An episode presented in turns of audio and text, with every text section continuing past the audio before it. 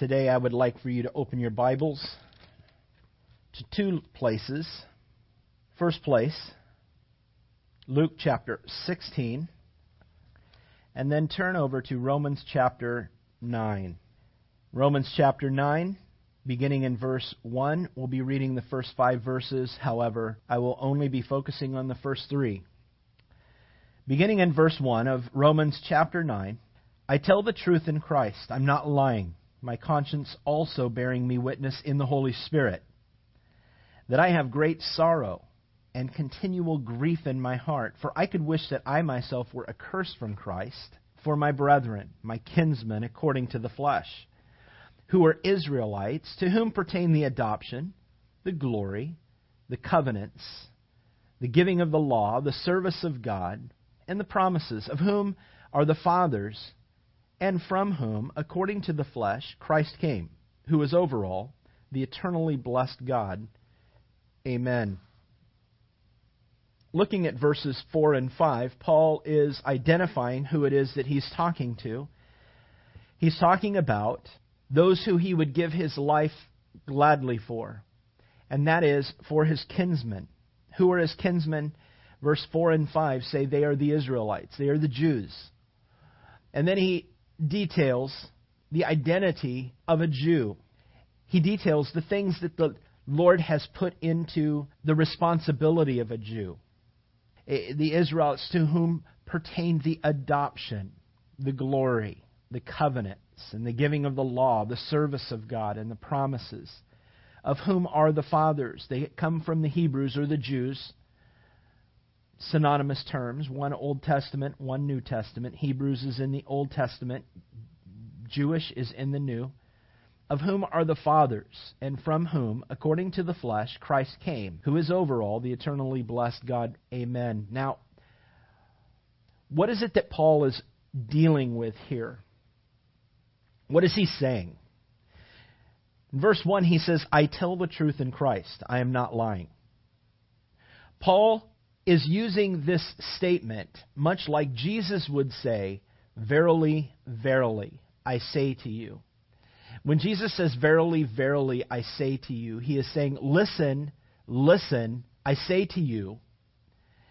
He says it also when he says, He who has ears to hear, let him hear what the Spirit says. And so here's the thing when Jesus says, He who has ears to hear, he's saying, Listen up. Pay attention to the words that I'm about to say because they are light and they are life. Paul's saying much of the same thing here. He's beginning his statement, the statement that he is going to make right here is such a weighty statement that he says, I tell the truth in Christ. I am not lying. In fact, my conscience also bearing me witness in the Holy Spirit. Now, what is he saying? He's saying, I want you to listen to the words that I'm about to say because what I'm about to say, I have thought through very carefully before I put pen to paper, ink to parchment. I thought through this I'm not just randomly putting words down on a page. I'm not flippantly putting words down on a page. I'm telling you that this is the attitude of my heart. This is the thing that I feel right now. And I want you to understand the gravity of what it is that I'm about to say. I want you to understand what Paul's doing is he's exposing the layers of his heart and he's opening up his heart in such a way as to show you and I, show those in the Roman church what it is that is going on deep in his heart. I want you to understand what makes me tick. If you ever wanted to know what made the Apostle Paul tick, He's saying, right now, I tell you the truth. I'm not lying. Here, my conscience bearing witness, uh, bearing me witness in the Holy Spirit. I want you to understand. Here is why I do what I do. Here's what is going on in my heart. This is what, if you want to see deep inside my heart, the Apostle Paul, this is what makes me tick. He says, This is what goes on in my mind. This is what goes on in my soul. This is what's going on in my, in my heart at all times. This is what's going on. What is he saying? I tell the truth. In Christ, I'm not lying. My conscience also bearing me witness in the Holy Spirit that I have great sorrow and continual grief in my heart. Now, Paul is saying, I have something in my heart. It's going on in my heart. I have sorrow. Yes, I have sorrow. It's not just sorrow. He says, I have great sorrow. I have great sorrow. I have continual grief. The word sorrow in the Greek is L Y P E, lupe, lupe. Literally means a downcast look of expressive sorrow, distress, anguish, lamentation, weariness, pain, torment, trouble, affliction. He says, I have great expressive sorrow. I have great distress. I have great anguish. I have great lamentation, great weariness, great pain and torment, great trouble and great affliction. And it's not just a passing thing. It's not something that just happens every once in a while. He goes on to say, and I have continual grief in my heart. The word grief in the Greek is odyne, odyne, O D Y N E in the Greek, and it's odyne, odyne. And that literally means sorrow or mourning, affliction, suffering, pressure, and anguish. What is he saying? He's saying, I have great anguish in my heart. And it's not something that just happens momentarily, sporadically. This is something that happens continually in my heart. This is what I live with. You want to know what's going on in my heart, the Apostle Paul? This is something that I live with every single day of my life. This is something that I have that is going on in my heart at all times. When you see me smile, there's something deep inside of my heart that is deeper than the smile that you see on my face. You see that I have great sorrow and continual grief. It doesn't stop. When I wake up in the morning, I have great sorrow and I have continual grief. When I go to sleep at night, the thing that I dream about, the thing that, that I go to sleep with, is that I have great sorrow and I have continual grief. It's something that goes on and on and on and on. These two words, great sorrow and continual grief, paint a picture for us today. This type of sorrow and grief is where one has lost all hope. Paul, he's saying, I've I have great sorrow and continual grief in my heart. I have this hopelessness. I have this, I have this, I have this hopelessness that, that they're not listening. Who isn't listening? You remember going back into verses 4 and 5, he's talking about the Israelites. They're not listening. They're not listening. They're not hearing. They're not paying attention. They're not being saved. They don't know who Christ is. He said, Listen, I could wish myself were accursed from Christ for my brother and my kinsmen according to the flesh. He's saying, I have this grief, this sorrow in my heart. And my hope is dashed because they're not listening. But it doesn't negate and it doesn't uh, lessen or minimize this pain that I have in my heart for them. This is the type of sorrow and grief when there's nowhere else to turn. There's nowhere else to turn. This is the type of a sorrow that when you stand at the grave site of a loved one, you experience this deep, dull pain, this deep, dull sorrow, this continual grief that you think, I will never be able to get over the pain that I'm feeling right now. I remember it was a few years back, quite a few years back, that I remember standing at a, a funeral service that, I, unlike any funeral service that I had ever been a part of up until that point, it was for a, a child, a, a young man, 18, 19 years old, who had been taken tragically and graphically in an accident suddenly. And it, it devastated a community, it devastated a family. And with the many that were there in attendance at that funeral service, the tears and the sniffling and the, and the weeping that was throughout that sanctuary was, was great. There was a great heaviness. There was a great sorrow. There was a great grief in that sanctuary. But as we made our way out to the graveside, the mother and the father and, and the siblings, they sat in front of this open hole in the ground as the rest of us, the multitude of mourners, we gathered around that hole. After a few words from a pastor and maybe a, a couple of other people, the casket was slowly lowered into the ground. And then, very soon after, the lowering mechanism, the straps and the lowering mechanism was removed from the casket and taken out of the way. And then, what I had never been a part of before struck me deep. The pastor then walked over to the family and took a shovel and handed it to each of the family members. It's like five or six, seven different shovels out there, and he handed one to each family member, beginning with the father and then the mother, and then each of the siblings. Beginning with the father, a spade of dirt is lifted and dropped into the hole to cover the casket of their beloved one. One by one, friends and then extended family members and even just simple broken-hearted sympathizers who had come to support the family in their deep grief and their community they lined up and they each took turns with a shovel to help bury this one who was just a few days before so full of life. I recall that with each thud of a packed spade of earth dropping upon the lid of that casket and then one upon another, I'll never forget the sorrow from that father. I'm sure that the rest of the family felt the same, but being a father myself, I was vicariously living this enduring and deep sorrow of this man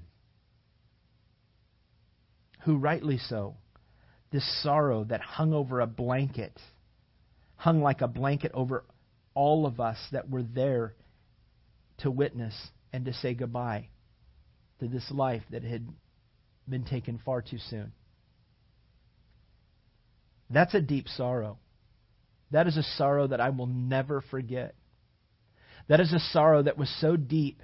And I paint the picture not to uh, trivialize the loss of a son, but to describe what true sorrow is. And that this is the word that Paul is using for the sorrow that he has in his heart. It's a deep sorrow. It's a deep grief. It's a deep grief that there's nothing else that he can do. He can't make any effectual change in the circumstance that is before him. He can't change a mind. He can't make someone want Christ. He can't make someone want to know that there is a way to eternal life and it's through Jesus Christ. There's no way that he can make someone believe that. And so he has this deep, deep grief. This is the sorrow and grief that Paul says that he has for his kinmen, his countrymen his people. There are two others mentioned in the Bible who had such deep sorrow for the people because of the state that they found themselves in.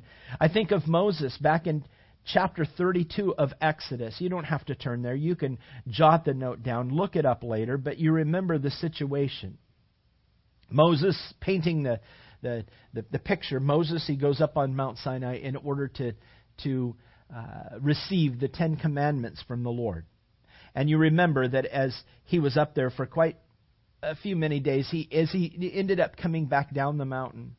The people, because Moses had delayed his coming back down the mountain, they began to get restless and they began to say, uh, "It's been many days that Moses has been gone, and so therefore, because he's been gone so long, maybe he's not alive anymore. Maybe he's died. Maybe he's abandoned us. Whatever it is, but but what are we going to do? If Moses isn't going to lead us, who will lead us?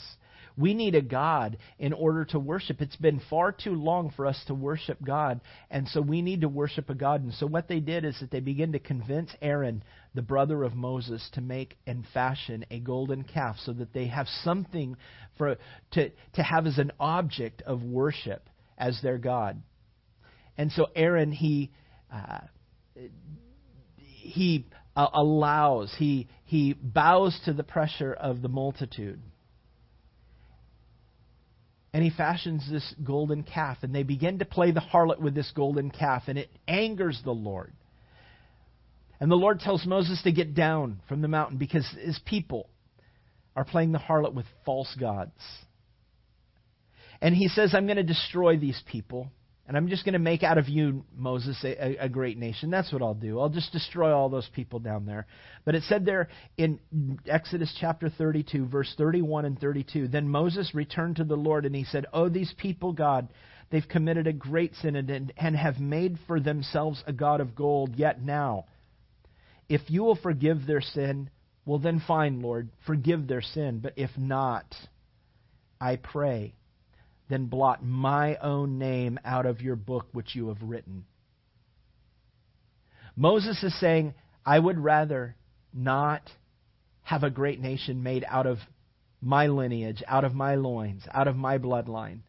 I would rather it be from the people of Israel that you have delivered out of Egypt. And so here's the thing, God. If you're not going to deliver them, then don't deliver me either. I could wish myself accursed. He says the same thing, basically. Blot me out of your book which you have written. Jesus also had this great sorrow in his heart. You remember, as he was coming down upon the Mount of Olives and overlooking the city of Jerusalem, and he saw that they had abandoned him time after time after time, knowing that, uh, that he's not going to overpower the will of the people. He's not going to make them believe something that they themselves do not want to believe.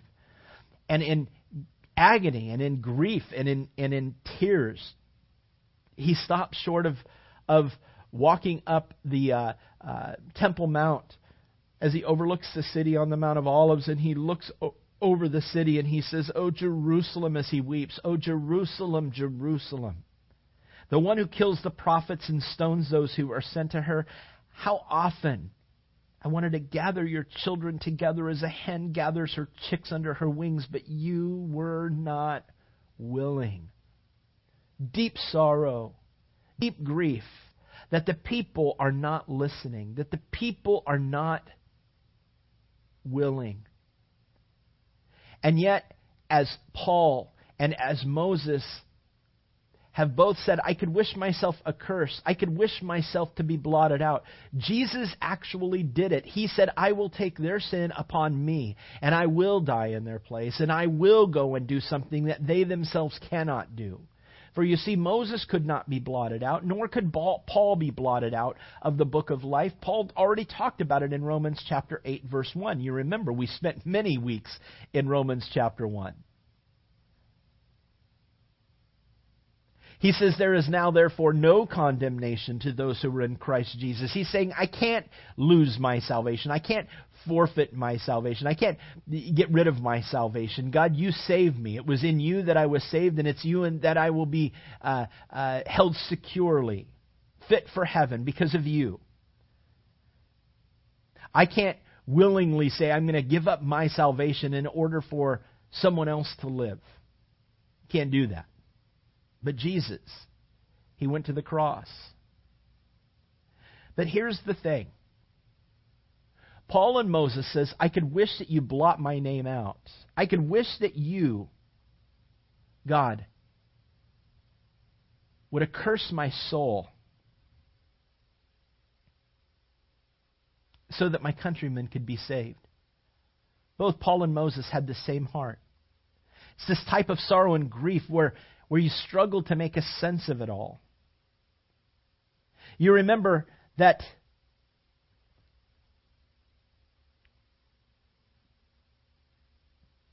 Paul says, I could wish myself accursed. You remember that Moses says, blot me out of your book. What possibly could that mean? Really, what possibly could that mean? Think about it. To be blotted out, to be accursed from God. Well, I had you turn to Luke chapter 16. Would you turn left with me for just a few seconds and we're going to look at something. I'm going to read very quickly a passage in Luke chapter 16. I'm going to look at Luke chapter 16 for just a second. We're going to read a parable that is probably familiar to many of you. Beginning in verse 19 through 31, I'm going to read it and then I will come back and make a couple of comments on it. For context, so that we can understand the rest of my passage, the rest of my message, please bear with me and let's read together the context of this story. Jesus was speaking. He says this There was a certain man, a certain rich man, who was clothed in purple and fine linen. And he fared sumptuously every day. But there was a certain beggar named Lazarus, full of sores, who was laid at his gate, desiring to be fed with the crumbs which fell from the rich man's table. Moreover, the dogs came and licked his sores. And so it was that the beggar died and was carried by the angels to Abraham's bosom. Well, the rich man also died, and he was buried. And being in torments, who being in torments?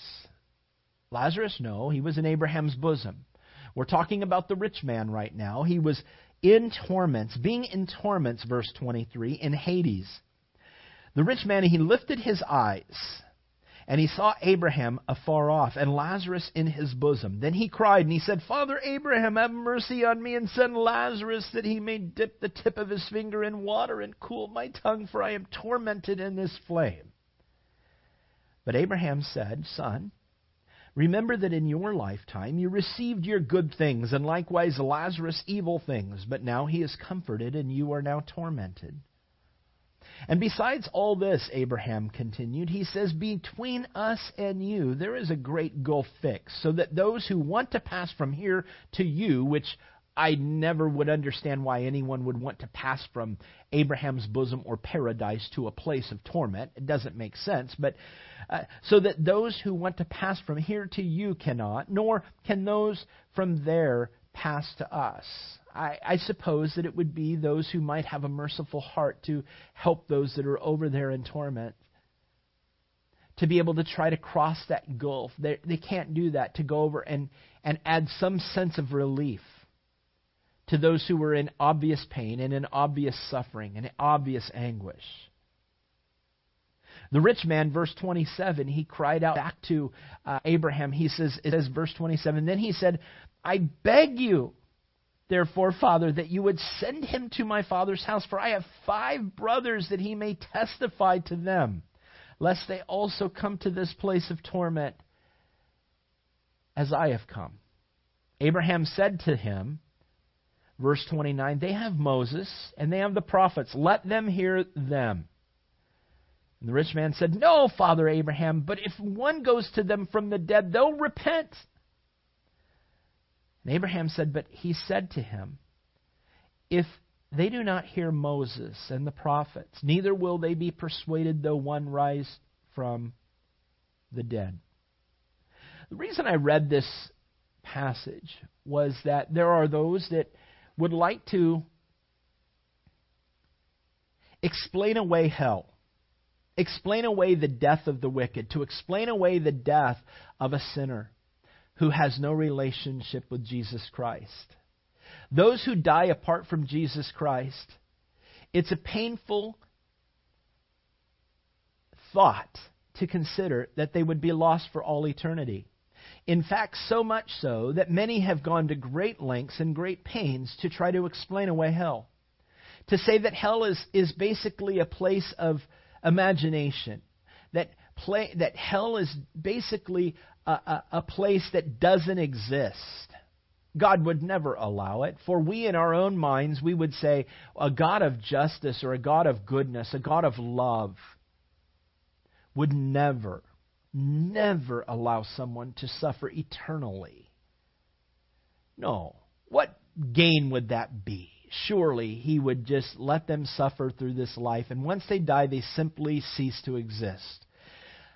We call those people those who believe in annihilation. Annihilation means that you basically cease to exist when you die. That if you don't have a relationship with Christ, you just cease to exist and you do not get the fruit of heaven. For you see, it's, it's more palatable to even teachers that claim to be Christians standing up behind pulpits and saying, There really is no hell. I don't want to frighten anybody. I don't want anybody to think. In their own mind, they justify the God that they serve, saying, There's no way that he would ever allow such suffering. No, not my God. Here's what he would do He would just simply take their consciousness away. Well, I, I, want you to understand that Jesus didn't believe, nor did he teach, that hell was a place where people just were annihilated and they didn't exist any longer. They just ceased to exist.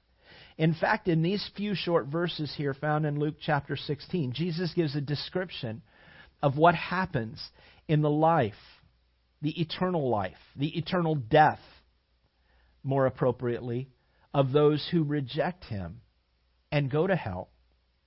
In fact, there are eight things that I see, and there's more that here, but I could I'm just pointing out eight things that we can find in our passage here in Luke chapter 16 of the things that they do in hell, the things that they have in hell, the things that goes on in hell to those who are there because they have rejected Christ. And as I go through this, I want you to consider your own life. If you're here and if you're listening to this and you do not have a relationship with Jesus Christ, and you're banking on God just saving your soul, and that you're going to be able to go to heaven because you're a good person, quote unquote, good person, there are no good people. In fact, Paul says it in Romans chapter 3. He says, There is none good, no, not one. Nobody's good. All have sinned and fallen short of the glory of God. It's the reason that Jesus Christ went to the cross. He didn't go to the cross simply to provide a way, He went to the cross to provide the only way. Jesus says in John chapter 14, He says, I am the way, I am the truth, and I am the life. No man comes to the Father except through me. There's only one way to heaven, and it's through Jesus Christ. He didn't go to the cross simply to provide a way, it was the only way. It's the only hope for salvation, it's the only hope for eternal life. And so, if you're here listening to what it is that I'm saying right now, and you don't have a relationship with Jesus Christ, and you you have uh, softened your mind uh, you have you have uh, justified in your mind that if these Christians are true, if the Bible is true, if what these literalists of the Word of God say are true, that hell is a place. Well, you've softened the tone to think that, well, I probably won't go there because God is a God of love. No, He's already told you there's only one way to heaven, and it's through Jesus. It's the reason He hung on a cross. If you choose not to accept that, you've chosen to reject the gift that God has given to you. The free gift. All have sinned and fallen short of the glory of God, but the free gift of God is eternal life through Jesus Christ. If you don't have Jesus Christ, you're lost. You've forfeited the gift. You've abandoned the gift. You've rejected the gift that God has laid before you. And you have placed it upon your own shoulders. You've placed it upon your own life to figure it out on your own. Thinking that it will all turn out okay in the end. And here's the thing it will not turn out okay in the end. In fact, this is your fate if you do not have a relationship with Jesus Christ. I want you to identify with the rich man. For those that are in hell, those who have no relationship with Jesus Christ, this is their future, the rich man, described in this story. There are eight things that we can see here in this passage that they do in hell, that those who are suffering eternal torment in hell, this is what they are doing. Number one, it says the beggar died in verse 22, and he was carried by the angels to Abraham's bosoms and the rich, eh, to bosom, and, and then the rich man also died, and he was buried. And the rich man being in torments in Hades.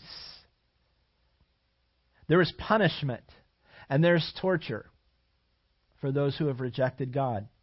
Jesus doesn't make an excuse for it. He doesn't explain it away. He doesn't make uh, a, a, a, a long, drawn out description of what's going on. He's just saying, This is the fact. This is what's going to happen.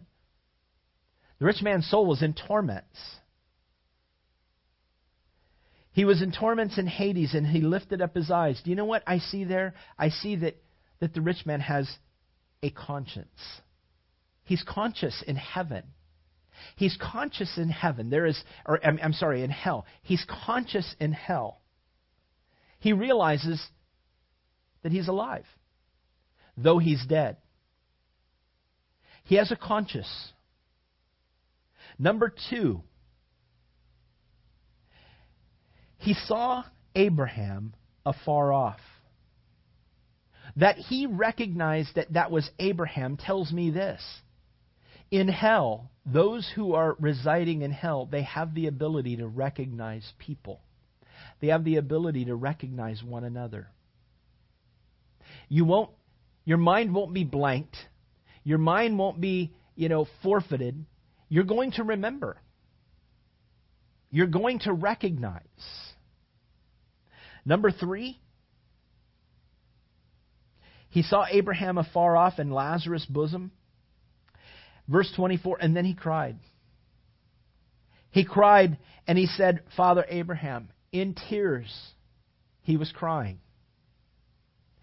The third thing I see as a characterization of those that are in hell, that are residing in hell, is that they have emotion. They have the ability to feel. They have the ability to be disturbed. They have the ability have emotion. Number four, he cried and he said, Father Abraham, have mercy on me and send Lazarus that he may dip the tip of his finger in water and cool my tongue, for I am tormented in this flame. But Abraham said, Son, remember that in your lifetime you received your good things, and likewise Lazarus evil things, but now he's comforted and you are tormented. And so, what Abraham says, he asks the rich man to do one thing. He says, I want you to remember. And so, here's the thing a message such as you're hearing right now, you'll remember in hell if you do not have a relationship with Christ. In hell, they remember. Abraham would not say, Hey, remember, son, if he had no capacity to remember. In hell, one of the most powerful things that will happen in the mind, I truly believe, of those who will be residing for an eternity in hell is that they will always remember. They will remember every single opportunity that God tried to reach out and save their souls, and yet they rejected time after time after time. And every time they rejected, I believe they're going to remember. God's going to bring back to remembrance how they rejected. Number five. Verse 26, it says, And besides all this, Abraham says, Between us and you there's a great gulf fixed. We can't pass to you, you can't pass to us. Verse 27, Then the rich man said, I beg you, therefore, Father, that you would send him to my father's house. The word beg there is a word that can also be translated pray. I pray. I beg. I plead. Know this the fifth thing that I see that they do in hell is that they pray. They beg. They plead. The problem is, is though they are prayer warriors in hell, their, their words are not heard. They are not realized. They are never answered. I beg you, I pray. In hell they pray, but their prayers go unheard their prayers go unanswered. Today on earth, every prayer that we lift up before the Lord is answered. Could be yes, it could be no, it could be maybe, could be not now, could be later.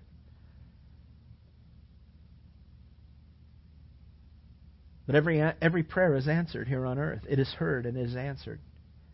But in hell, your prayer is not heard, it's not answered. It's not answered. Number six, he says, I beg you, therefore, my father, that you would send him to my. Er, I beg you, therefore, Abraham, father, that you would send him to my father's house, for I have five brothers, that he may testify to them, lest they also come to this place of torment. He understands his hopeless condition of being in a place of torment and that there is no hope for him. But what does he want to do? He says, I want someone to go back and testify to them. What is testify? Testify as a witness. Guess what they are in, in hell? If you are going to hell, this is what you will be. You will be one of the greatest evangelists of all times. They are evangelical in hell. They are witnessing machines in hell. They know the truth and want everyone to know the truth. They're passionate for the lost and the dying. This one is. He was passionate for the lost and dying. For five of his brothers, he has five brothers. I don't want them to experience what I'm experiencing. Please go back and witness to them. Please go back and share with them what it is that I rejected. They're evangelical in hell. Number seven, Abraham said to them in verse 28 Listen, they have Moses and the prophets. Let them, let your brothers hear them. And it's almost as if, verse 30, it's almost as if the words didn't even completely get out of Abraham's mouth before the rich man interrupted. And he says, No, Father Abraham, but if one goes to them from the dead, they will repent.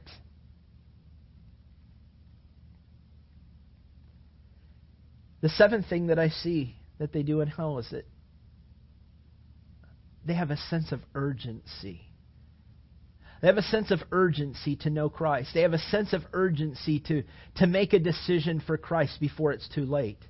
They have a sense of urgency to go out and tell people that they must know who Jesus Christ is, lest they come to this place of torments that he finds himself in. And number eight, beginning in verse 31, Abraham responded to the man, If they do not hear Moses nor the prophets, neither will they be persuaded, though one rise from the dead. Think about it. He's talking about you right now if you don't have a relationship with Christ. Jesus Christ rose from the dead. You might sit there, and there are those in hell right now that are sitting there saying, If only someone were to rise from the dead, then, then my loved one would believe. And here you stand, here you sit, here you listen, here you are driving in your car, here you are sitting at work listening to this message. You, you probably should be working, but here you are doing whatever you are doing on a Saturday afternoon. Here you are sitting amongst your family listening to this message. Here you are in this room listening to this message and you have this stoic look upon your face saying, I will not believe. And those in hell are saying, man, if only someone were to rise from the dead, he would believe. And here we have just testified last week and we just celebrated last week Easter. Jesus rose from the dead and yet you remain hardened. You have fulfilled the prophecy. You have fulfilled what Abraham has said. If you don't hear Moses and you don't hear the prophets, neither will you be persuaded, though one rise from the dead. You know, the eighth thing that I see that they do in hell or that they have in hell is that they have hopelessness. They experience true hopelessness. All hope is gone forever. There is no escape, there is no recourse, there is no hope. For a change of geography. There is no hope for salvation. There is no hope for life. They are eternally dead.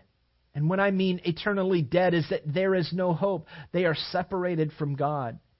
They don't have the light and the love and the glory of God. They are sitting there in torments. I don't know if you've ever experienced a torment in your life, but I believe that that day that that father buried his son, there was a great sorrow and a great torment on that day. I believe that those who have been injured greatly, maybe have been burned greatly, you experience this incredible pain, this tormenting pain. Maybe you've had something on the inside of you, an illness, that a disease or an operation or some some disease that has required an operation. and you've experienced this incredible pain and you can't get rid of the pain. There's nothing that can that can be taken in order to alleviate this pain. And you suffer through this pain. That is a torment, but you know that it's just a matter of time before maybe the medicine kicks in or maybe before the surgery takes place and, and you are rid of this tormented this this torment, this pain. But know this, there is no end to this torment. Many at three different times in here, he says he is in torments in Hades. He's in torments in hell.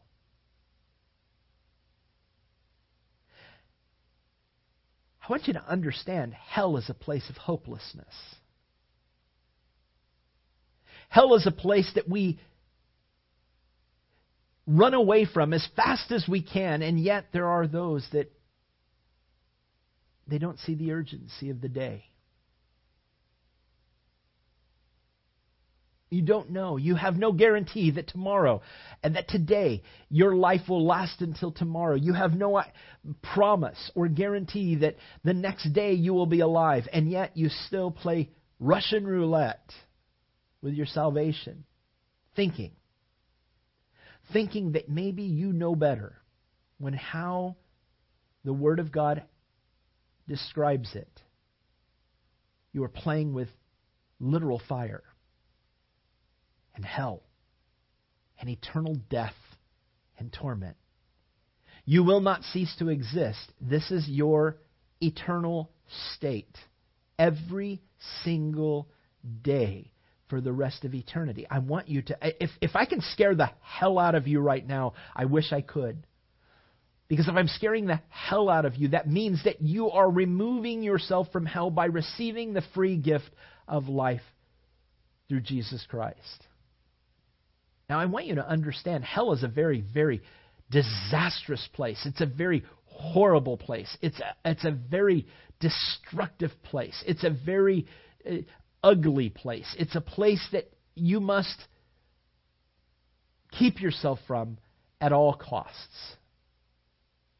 And yet, Paul, he says that God, if it were possible, and I'm telling you all the truth in my conscience, I'm not lying, my conscience bearing witness in the Holy Spirit. I have this great sorrow and I have this continual grief in my heart, for I could wish that I myself would spend an eternity in hell if it meant that my countrymen's eyes would open up and that they could see Jesus Christ for who he is and that they could be saved.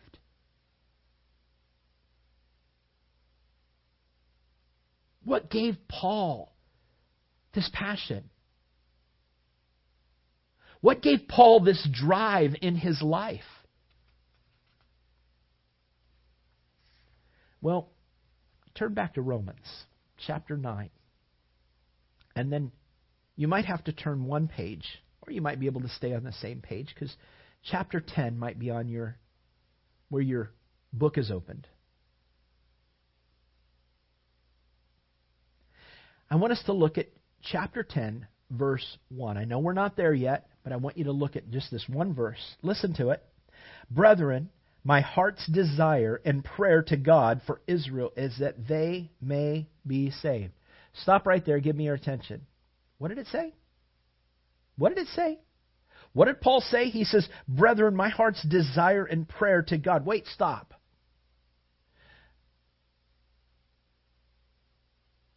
Brethren, brothers, sisters, my heart's desire and prayer to God for my countrymen.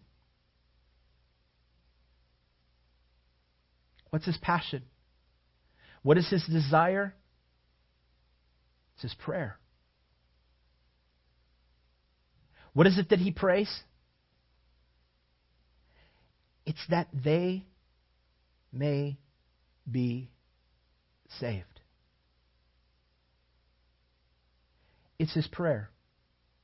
As Paul experience this great sorrow, as Paul experiences this continual grief,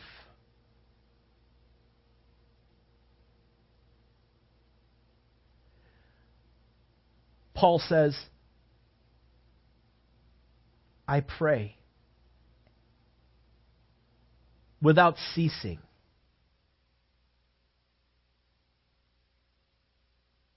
That those who are blind would see. This dull ache in my soul, were those that I love so much that hate my guts, that come against the things that I say, that try to, to explain away the resurrection of Christ, that try to explain away what God has done in my life. They call me the Christian wacko, if you will. They call me the former persecutor of the brethren, where I used to have such a high, cush, falutin job as, as a Pharisee. I was paid well. I was highly respected in the religious community, Paul could say. And yet, I, even in the midst of that, I excelled above all Pharisees. In fact, I secured letters to go out and destroy these Christians that were out there that were saying that God became so weak that he allowed man to string him up on a cross and die. That's not no that's not a God of mine. That's not God of, of me that would allow man, his created beings, that he would submit himself and humble himself to a point where he would allow man to kill him by stringing him up on a cross. That's not my God. And because of that passion, Paul says, I'm going to go out and I'm going to kill these people who are Christians until God knocked him off his high horse. Jesus knocked him on, off his high horse as he made his way to Damascus to go and kill and maim and take into prison those who have confessed Jesus Christ as Lord. Knocked him off his high horse and blinded Paul on the road to Damascus. And Paul falls on the ground and he hears these words Saul, Saul, why are you persecuting me? And he responded to Jesus and he said, Who are you, Lord? And the voice said, I am Jesus whom you're persecuting. Saul, who would later become known as Paul. He said, Saul, isn't it hard for you to kick against the goads? Isn't it hard for you to kick against what it is that God, me, what I'm trying to do? Don't you find it difficult to try to, to, to come against what I am doing in the lives of mankind? You are distressed in your spirit because you're killing people all in the name of me, and yet there's no pleasure and there's no contentment and there's no satisfaction. And this is the reason why because you're killing the wrong people. Not that I've called you to kill anyone, but here's what you are doing you are fighting against me instead of for me. Isn't it hard to continue to do what you're doing when you know deep down in your gut that there's something wrong with what you're doing?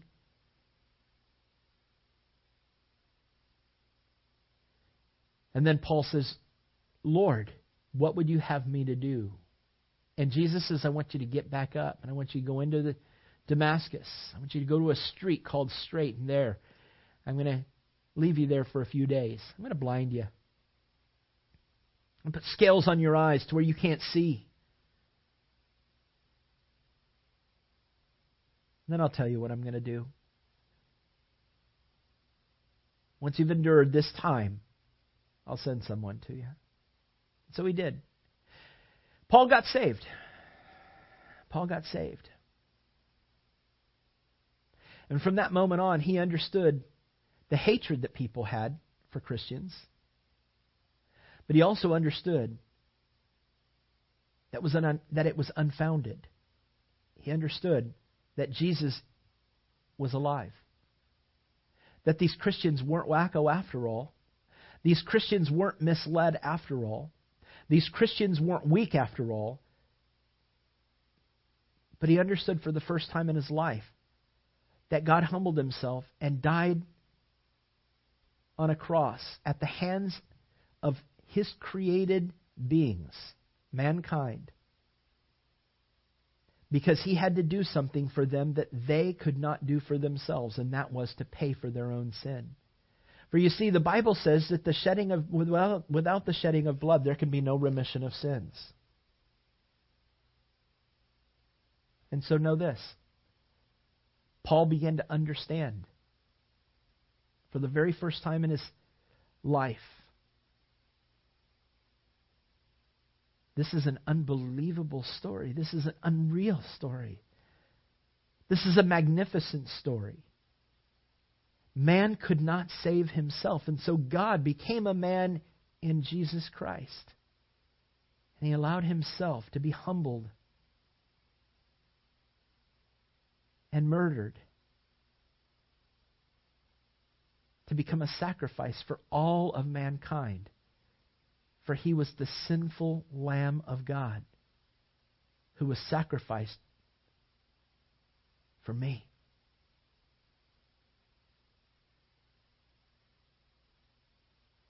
For the first time in Paul's life, he understood I can have salvation, I can have peace with God because of what Jesus Christ has done for me. How about you? Do you have a relationship with Jesus Christ? Or do you just hang on religion? Well, I go to church. I pray when they tell me to pray at church because we pray together. I don't really read my Bible all that much. I don't actually like it. I don't really, there's nothing really in it for me. Oh, if you only understood that this Bible, these 66 love letters that God has written to you, are full of incredible insight, incredible words, incredible life and light to brighten and illuminate this dark path that we walk on in this world.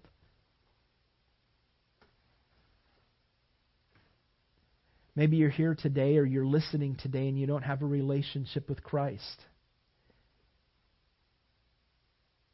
Know this God has brought you to this moment. God has allowed you to hear something a little bit about hell today.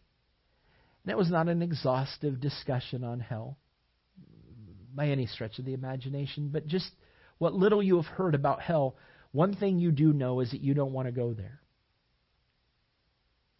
And maybe like Paul, for the very first time in your life, you've been knocked off your high horse and you understand for the very first time that God loves you. And that He only made one way to heaven, and it was through Him. His Son, Jesus Christ, being hung on a cross and rising again from the third day. Maybe for the very first time, you finally understand If you want to exceed, receive Christ, I want you to just open up your heart to Him right now. Call out to Him. Call out to Him with the urgency and the fervency of the rich man that was in hell.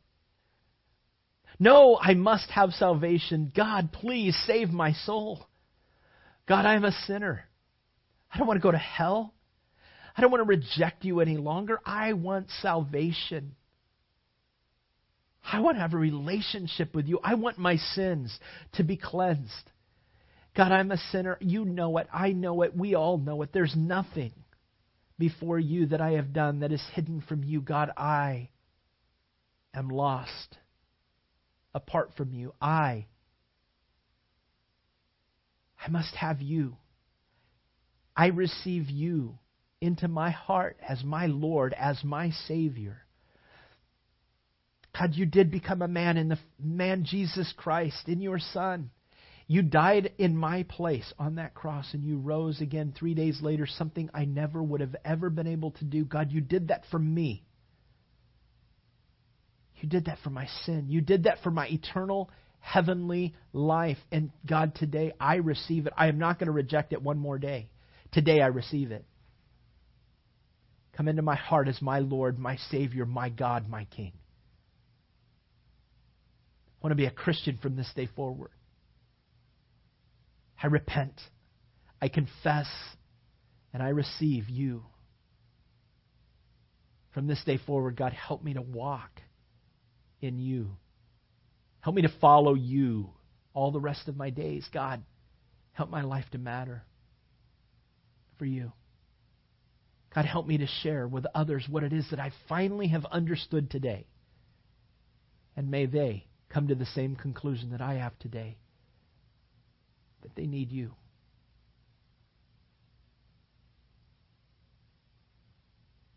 For the rest of everyone, as we remain in this attitude of prayer, I want you to think about what we've talked about here today. Why did Paul have a passion for the people? We read it there in Romans chapter 10, verse 1, didn't we?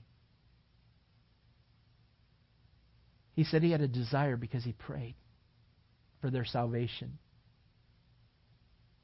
I want to ask each of you Christians that are listening to this message right now and it's going to be a very uncomfortable question that I'm going to ask you. Let me ask you something. When was the last time you cried out for someone's soul that God would save their soul? Maybe it's a son, maybe it's a daughter, a mother or a father or a best friend, an acquaintance. Somebody you like as a great friend, whoever it may be, a distant family member. When was the last time you cried out to God for their soul, for their salvation? With the passion and the urgency and the, the fervency of this rich man crying out from hell, he's as uncomfortable as it is to say this to think that a man in hell would cry out for someone's salvation with more sense of urgency and fervency and and and and, and this this guttural reaction that he has that they must hear, they must know. I must do everything that, that I can do in my power, in my ability, that they would be able to understand. They don't have to go to hell, they can go to heaven. we as Christians can be very embarrassed to think that there's someone that is residing in hell that is more of an evangelist than we are. They are crying out for our loved ones more than we ever have even thought about crying out for them. There's my uncomfortable question to you. When was the last time you cried out with tears? When was the last time you cried out with a guttural response before the Lord that said, God, you got to save these people? God, whatever it takes, God, save my loved one. God, whatever it takes, save my friend. God, whatever it takes, God, I'm calling out to you. I'm crying out to you. I am, I am begging you, God, for their salvation. I'm begging you for their life. Remove the influence of the enemy from them that they would be able to see the light and the life of who you are, Christ. God, please, by the power of your Holy Spirit, I cry out for my loved one. I have great sorrow in my heart, and I will have continual grief until I see that one saved. And so I, until I see that family saved, until I see that friend saved. I will never stop praying this prayer. I will never stop feeling this great sorrow. I will never cease to have this continual grief in my heart for that one until I see that they have bowed their knee to you, God. God, make that the passion of our life from this day forward, for that is what you've called us to be, to be witnesses unto you. God, help me to be that man. God, help us to be those children of yours that cry out this man, in this manner.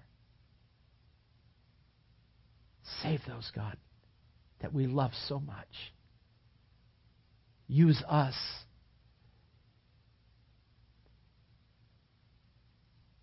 God, I know that you give us opportunity, and there are many times that we shy away from it from fear of what they may respond to us with, for fear that we may lack the intelligence, spiritual intelligence, to dialogue with them. But God, may we come to them spiritually emotionally, lovingly share with them how much we love them and we want them to see and be saved by you. We cry out for our loved ones right now, God. And tonight, before we go to sleep, we're going to cry out for them again. And tomorrow, when we wake up, we're going to cry out for them again. And throughout the day, tomorrow, we're going to cry out for them as we drive down the highway, as we find a pause in our workday, as we uh, end up going to lunch on a break or something. Lord, may we cry out for them again. May we continually grieve for them until they come to the saving knowledge of Jesus Christ. Let this be our prayer. Let this be our passion from this day forward, God. Make us useful and fit for the kingdom of heaven. Lord, in this manner, in Jesus' name we pray. Amen. Amen.